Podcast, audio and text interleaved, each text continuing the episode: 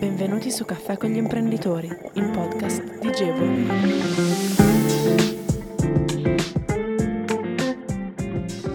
Ciao a tutti, ben ritornati nel podcast di Gebo. Oggi siamo qui con Chiara Valentini che ringrazio molto per essere venuta fino a qui, essere nostra ospite. Eh, siamo molto contenti di averti qui. Eh, vorrei cominciare un po' con una domanda di rito che facciamo a tutti i nostri ospiti. Cos'è che ti fa alzare al mattino? Dove trovi la tua motivazione? Allora, innanzitutto grazie di avermi invitato, sono contenta di essere qua. E, beh, al mattino mi fa svegliare, oltre alla sveglia, eh, la fame della colazione prima di tutto. e poi la voglia di ehm, analizzare, diciamo, il mercato, perché sappiamo tutti che mattinata aprono e questa è una cosa che mi hanno trasmesso un paio di anni fa e quindi tutte le mattine mi alzo per vedere come aprono i mercati. E poi per fare la mia routine sportiva che faccio tutte le mattine che è la mia camminata il mio sport, la mia palestra. È un risveglio molto, molto sano. E partiamo un po' dalla genesi. Eh, parlaci un po' di te, introduci il tuo percorso formativo, lavorativo. Chi è Chiara? Ah, Chiara è una ragazza di campagna che ha fatto ragioneria e finito gli studi da ragioniera è andata qua a Bologna a fare l'università, ha fatto economia aziendale, classico, eh, triennale, dopodiché era un po' indecisa se fare magistrale o, o no e alla fine ho, ho deciso di non fare la magistrale e di fare un master alla Bologna Business School in modo tale che avessi comunque la possibilità di integrare quei crediti mm, l'anno successivo se avessi voluto fare ehm, la magistrale o diversamente comunque mi dava delle buone competenze. E fatto quello comunque non ho fatto la magistrale alla fine perché poi dopo ho iniziato a fare un tirocinio presso Azimuth finito il master. E il master è stato in wealth management quindi gestione del patrimonio. Eh, diciamo, eh, focalizzato sulla consulenza finanziaria e l'asset management.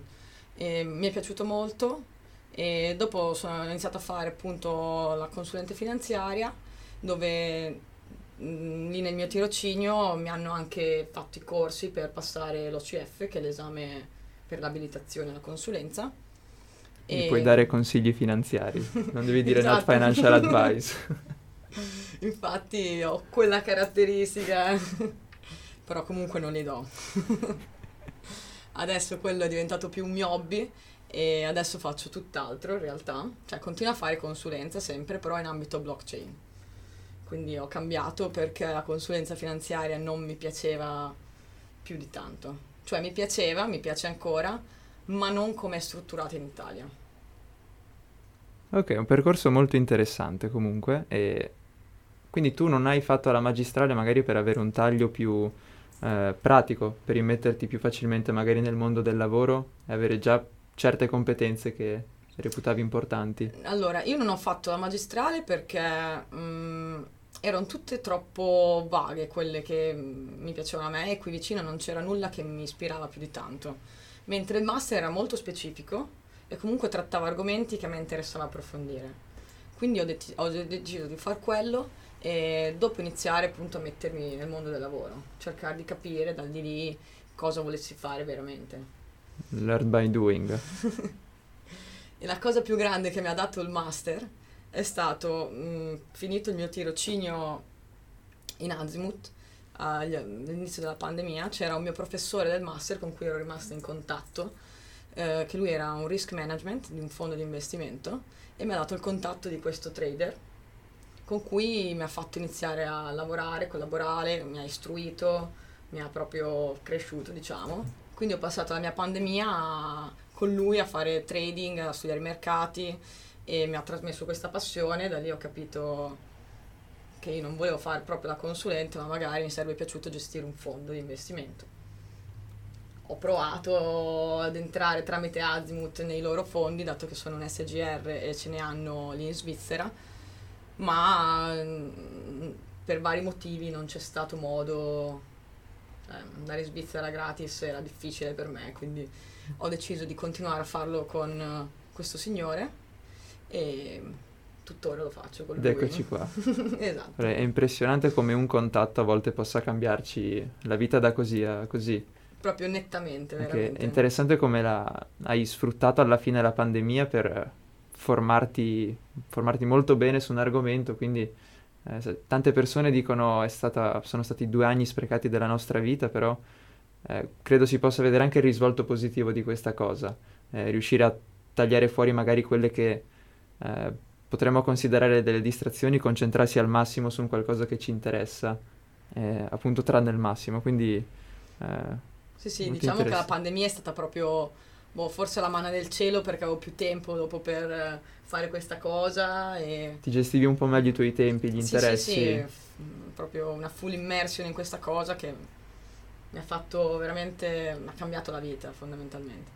Eh, prima che facciamo un po' un full immersion in eh, DeFi, blockchain, che alla fine sono gli argomenti su cui eh, girerà questa, questa puntata, vuoi parlarcene un po', introdurceli? Cos'è la DeFi, cos'è la blockchain? Allora, la blockchain molto semplicemente è eh, un registro che come tutti gli enti giuridici hanno dei registri eh, digitali, data la digitalizzazione che ha travolto diciamo, tutto il sistema, dove vengono archiviati dei dati, delle informazioni.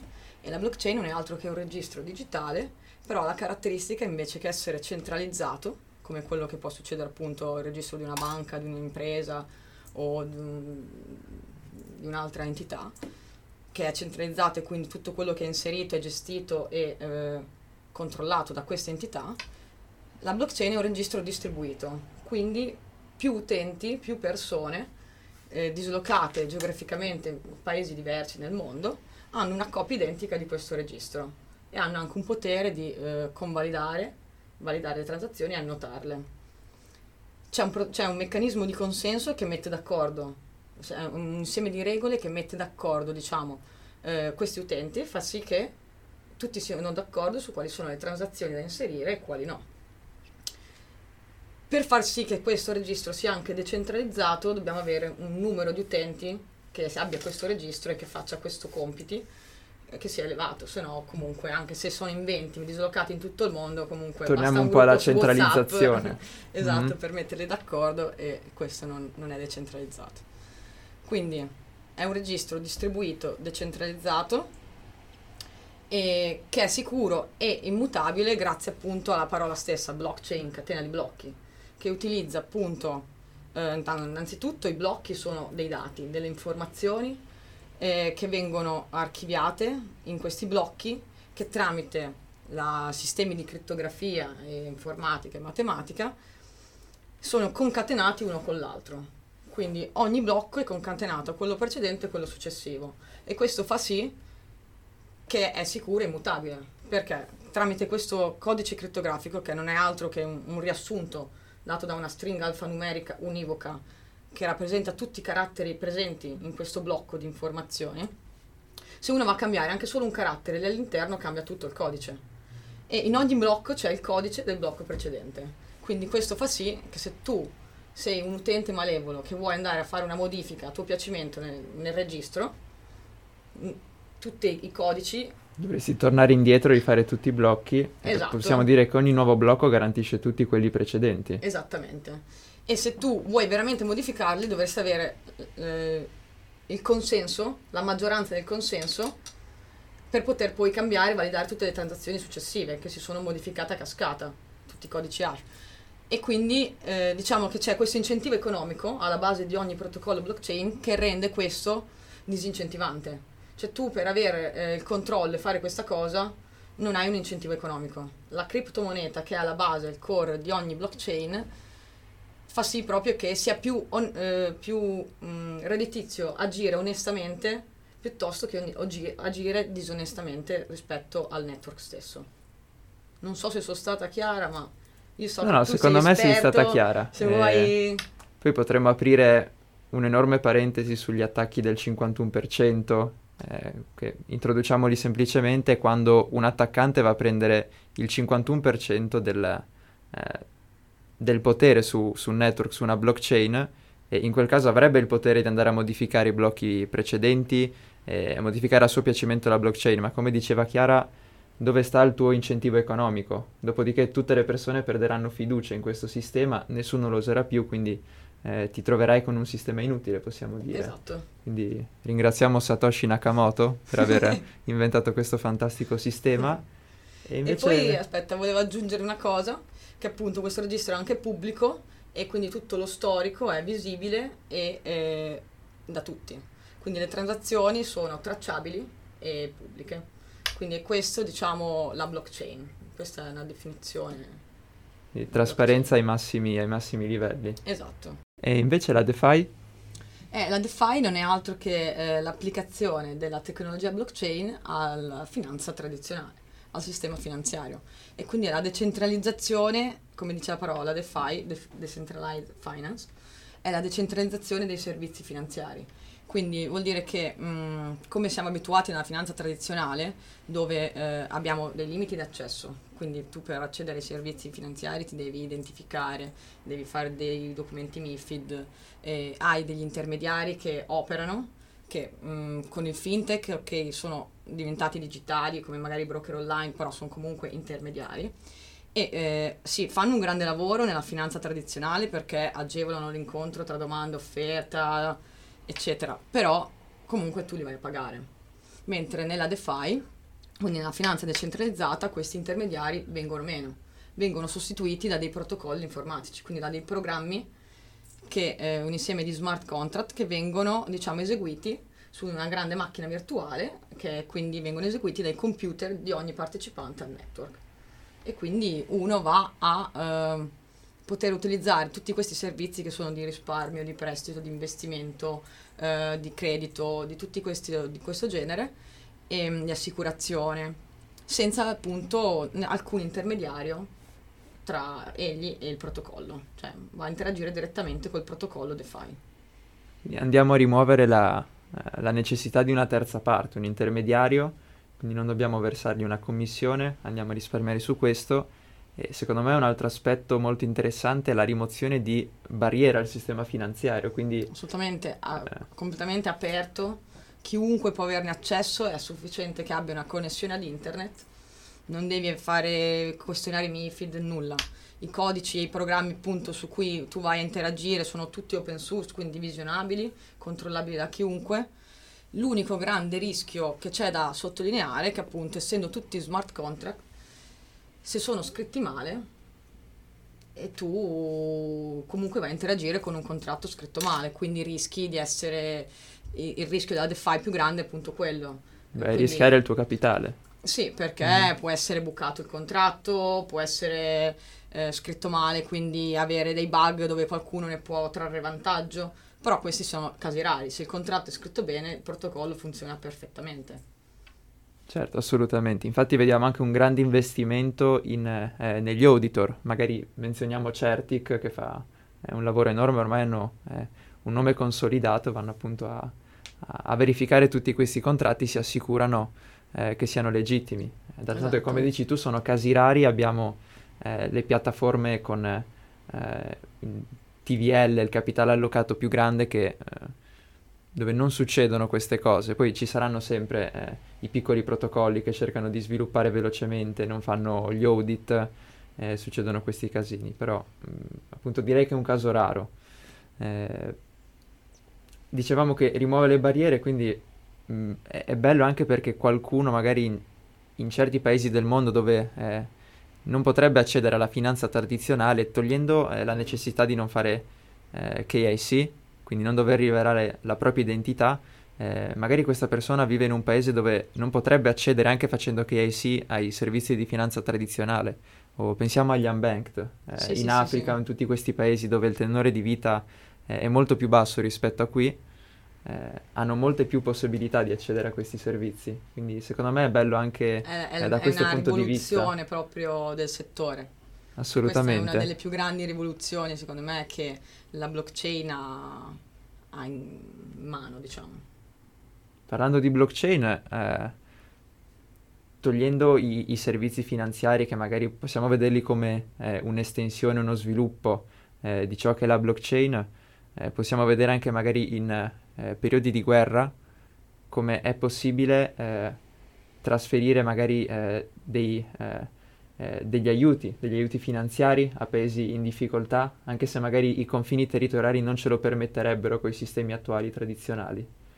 Eh, quindi secondo me davvero le applicazioni, dopo ne parleremo un po' meglio, spaziano veramente molto. Sì, sì, sì, sì, eh. cioè li, si eh, eliminano i confini geografici, quello proprio sì. assenza di confini totale. Beh, grazie che ci hai dato questa spiegazione, per me sei stata molto chiara, quindi ora anche chi eh, non aveva alba di cosa fossero blockchain e DeFi, spero ne abbia, secondo me Chiara è stata molto chiara, gioco di parole. Hai un background in finanza tradizionale e lavorato in aziende come Azimut. Qual è stato il tuo processo decisionale per spostarti più verso la blockchain e la DeFi? Allora, semplicemente la finanza tradizionale mi piace, però la consulenza finanziaria come è impostata in Italia no. Quindi dal di lì, dopo eh, io ho finito il mio tirocinio, ho fatto l'esame per consulenti e nel frattempo, come ti dicevo prima, sono, ho iniziato a seguire questo signore con cui ho fatto appunto trading nel, nel settore finanziario tradizionale e eh, dal di lì c'è stata la pandemia e tutto, uno scoppio della DeFi e tutto, mi sono appassionata a quel settore entrando appunto a lavorare, anche perché io nelle cripto c'ero già eh, entrata con Gianluca Comandini nel, quando facevo ancora l'università che venne casualmente a fare uno speech lì in università, io andai lì e mi appassionai appunto del settore. E con lo scoppio della DeFi così durante la pandemia non potevo non, non entrare a lavorare lì a guardarmi i protocolli, varie cose. E dal di lì poi ho cominciato a studiare proprio che cos'era la blockchain perché prima per me era solo un giochino di trading, investimenti, perché c'era grande volatilità in quel mercato. Invece dopo proprio ho cominciato a studiare la tecnologia e dal di lì mi sono spostata proprio come ambito lavorativo totalmente e adesso lavoro infatti blockchain. Proprio...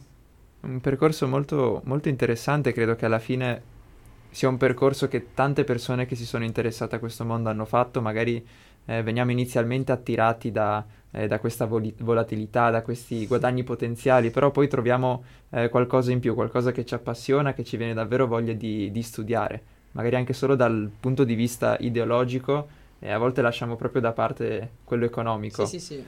Eh, e eh, poi un'altra cosa, cioè il mercato cripto, io aggiungerei anche un'altra cosa, che essendo così volatile c'ha un rischio enorme, eh, proprio a livello anche di trading, investimenti, quindi eh, io adesso ho anche cercato di limitare quell'ambito lì, creando una mia strategia molto controllata e molto delicata e ho cominciato a studiare la tecnologia blockchain per lavorare in quel settore proprio per um, lavorare con la tecnologia, quindi non più con le cripto. Quindi applicare la blockchain diciamo ai processi di business aziendali, quindi qualcosa di più diciamo, cioè che non va in base, perché prima il mio lavoro andava in base al mercato cripto e al mio, alla mia bravura nel trading, invece così, facendo così, tu vai a uh, diversificare anche le tue entrate e studi una cosa che secondo me ha un potenziale nei prossimi anni incredibile, perché è una rivoluzione la tecnologia in sé, cripto a parte. Certo, le, le applicazioni spaziano davvero, davvero, tanto, come dicevi anche tu nelle aziende, eh, possiamo andare ad aumentare la trasparenza, andare a rendere eh, pubblici magari eh, cose come la filiera produttiva, eh, andare a verificare tutte queste cose che fino ad oggi magari erano un po' più opache ed erano più, più difficili da, da verificare. Eh, è bello che tu abbia menzionato Gianluca Comandini, noi ci ricordiamo che è stato uno dei primi ospiti eh, a un evento di caffè con gli imprenditori, quindi lo salutiamo perché fa un evento, un, un lavoro splendido di divulgazione, eh, ha fatto davvero appassionare tante persone a questo mondo eh, persone come lui sono davvero importanti in questo settore, secondo me. Sì, non ho mai smesso di seguirlo, proprio anche i suoi libri Ah no, nemmeno io. E mi continuo a chiedere come faccia a fare tutte le cose che fa nella sua giornata. Quindi ci hai raccontato un po' il tuo percorso, vorrei chiederti qual è secondo te il percorso ideale per una persona che vuole affacciarsi a questo mondo? E connettendoci a questo, c'è qualcosa che faresti diversamente? Allora, sicuramente per qualcuno che vuole approcciare a questo mondo, sicuramente iniziare a studiare questo mondo, partendo appunto dalla tecnologia blockchain, quindi Um, adesso non ci sono tanti, tanti corsi, c'è il master di Gianluca che ha, fatto, ha creato e ideato lui, che secondo me è valido ti dà un- buone competenze, un buon network. Io ho fatto anche personalmente quello di Master Z, che va molto, molto pubblicizzato, non lo consiglio personalmente, e consiglierei più quello di Gianluca. Non mi ha dato niente per consigliarlo, eh. però eh, ho avuto amici che l'hanno fatto e si sono trovati molto bene. Io non ho fatto quel master, però ho fatto altri corsi online, sempre tenuti da Gianluca e altri professori. E quindi comunque il percorso che consiglio è quello di studiare e poi eh, gli ambiti applicativi dove tu puoi trovare lavoro in questo settore sono infiniti. Quindi se vuoi entrare proprio nel mondo della consulenza strategica, è quello che faccio io, studia così. Se vuoi, se sei uno sviluppatore, puoi iniziare a, a conoscere i linguaggi di programmazione, diciamo, delle varie blockchain e entrare nelle DAO e cominciare a lavorare per qualche, appunto, organizzazione e non lo so, cioè alla fine i lavori sono infiniti. Bisogna mettersi in gioco, insomma. Tu sai meglio di me che mi hai detto prima fuori onda che ci hai lavorato, quindi Certo. sicuramente puoi dare qualche dritta anche tu ai nostri eh, ascoltatori. Sì, è, è sicuramente un ambiente in cui, eh, magari rispetto ai mercati tradizionali dove sono richiesti anni e anni e anni di esperienza, eh, devi metterti in gioco, devi studiare, devi trovare persone con i tuoi stessi interessi, eh, proprio imparare facendo, eh, entrare in realtà, come eh, diceva prima Chiara, eh, le DAO, eh, che è l'acronimo di Decentralized Autonomous Organization, quindi eh, delle comunità online che si autoregolano e, e spaziano davvero in tantissimi settori anche queste. Quindi eh, credo che il consiglio più importante sia proprio non abbiate paura di, di mettervi in gioco, provate, soprattutto eh, fallite, fate degli errori eh, perché sono quelli che eh, accumulandosi vi aiuteranno a diventare eh, quello che desiderate un giorno essere. Eh, grazie per averci spiegato un po' eh, come potremmo cominciare in questo mondo, sono stati eh, degli ottimi spunti, ma basta col passato. Parlaci un po' di cosa fa Chiara adesso, eh, qual è il tuo lavoro? Allora, io adesso eh, faccio consulenza appunto strategica in ambito blockchain, quindi ehm, lavoro per una società che è Consulenza e Risorse, che ha in- racchiude un insieme di professionisti in diversi ambiti, soprattutto innovazione, green, econo- green economy, eh, sostenibilità ambientale e sviluppa progetti per delle aziende clienti e eh, utilizza appunto questi professionisti per, come comitato tecnico per andare a supporto appunto delle aziende e eh, sviluppare progetti tipo in ambito blockchain, IoT, eh, machine learning, economia circolare, di diverso ambito. E quindi io mi occupo appunto della consulenza strategica. Quindi il cliente viene da me e io valuto come può essere implementata magari la blockchain nel suo modello affinché sia utile effettivamente, perché la blockchain non è che è sempre utile e non risolve tutti i problemi, quindi magari può essere utile come no. E poi un'altra cosa che faccio attualmente è quello di far parte del team di Officina DeFi, che è una community crypto con cui facciamo progetti di formazione in DeFi principalmente e stiamo lavorando per eh, espanderci, diciamo, diventare fondamentalmente una startup e mm, studiamo il settore, mettiamo a disposizione le nostre competenze per gli utenti e i membri. E poi faccio consulenza finanziaria come hobby, come ti dicevo prima, freelancer. Sono, io sono iscritta all'albo tutto, però eh, lo tengo come secondo come hobby. Un per chi me lo chiede, sì, non mi vado a promuovere in giro come tale perché preferisco fare altro. Insomma, ti tieni occupata, possiamo dire, ne hai il tuo da fare. Eh, mi parlavi anche di, di aziende, immagino lavoriate principalmente sul mercato italiano. Sì. Eh, trovi ancora un certo stigma verso la blockchain da parte eh, delle aziende con cui vi interfacciate? Magari hanno paura eh, della nomea che si è fatta? Ah, in realtà no, in realtà le aziende ci cercano proprio perché la blockchain fa marketing. Quindi tante aziende vengono da noi, ah voglio mettere la blockchain qui dentro, ma... eh, Poi magari non ha proprio così tanto senso. sì, gli vengo a dire, aspetta, vediamo se ha senso e come, perché lui vuole solo fare marketing fondamentalmente. Poi dopo si trova un modo per integrarla e fare anche marketing alla fine dei conti, però che sia anche utile per efficientare qualche processo o risolvere qualche problema. È un piacere vedere che non ci sia mh, proprio uno stigma, perché negli anni passati magari certe aziende erano più, eh, più avverse a questo settore per la paura di eh, appunto andare a compromettere il proprio nome, eh, andare a mettere le mani in qualcosa che non si reputava poi così sicuro, però eh, sì, credo che il settore sia avanzato molto negli ultimi anni, eh, come mi dici tu è aumentato molto l'interesse, le aziende sono interessate a eh, dire di aver integrato la blockchain anche giustamente per fare un po' di marketing. Eh, magari adesso parliamo un po' dal punto di vista regolativo, eh, perché è un argomento d'altronde molto caldo. Per tutti questi anni in Italia viviamo un po' in una zona grigia, possiamo dire, soprattutto dal punto di vista fiscale.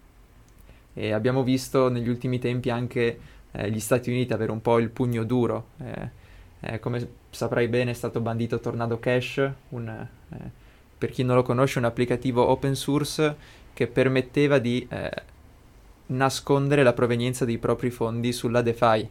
Quindi le persone potevano depositare i fondi in questo protocollo e eh, ritirarli in un secondo momento senza che fosse, nota, eh, fosse noto l'indirizzo da cui sono stati depositati. Eh, gli Stati Uniti hanno bandito questo protocollo, hanno sanzionato tutti gli indirizzi che sono andati ad utilizzarlo, per quanto non sia eh, particolarmente grave il singolo caso, è grave il fatto che sia stato bandito un protocollo open source, eh, quindi crea in un certo modo un precedente. Eh, volevo chiederti se secondo te potremmo vedere qualcosa di simile eh, anche in Europa, se si inaspiriranno le misure o se magari potremmo vedere un framework regolativo un po' più aperto in Europa e magari anche in Italia. Allora, parto innanzitutto, eh, tornando al discorso precedente, che secondo me eh, diciamo, le aziende si sono aperte un po' di più al settore blockchain eh, perché prima c'era una mh, mm, diciamo, associazione da parte di tante persone, tante società, eh, blockchain Bitcoin e Bitcoin uguale truffa. Quindi prima c'era questa associazione ine- inequivocabile.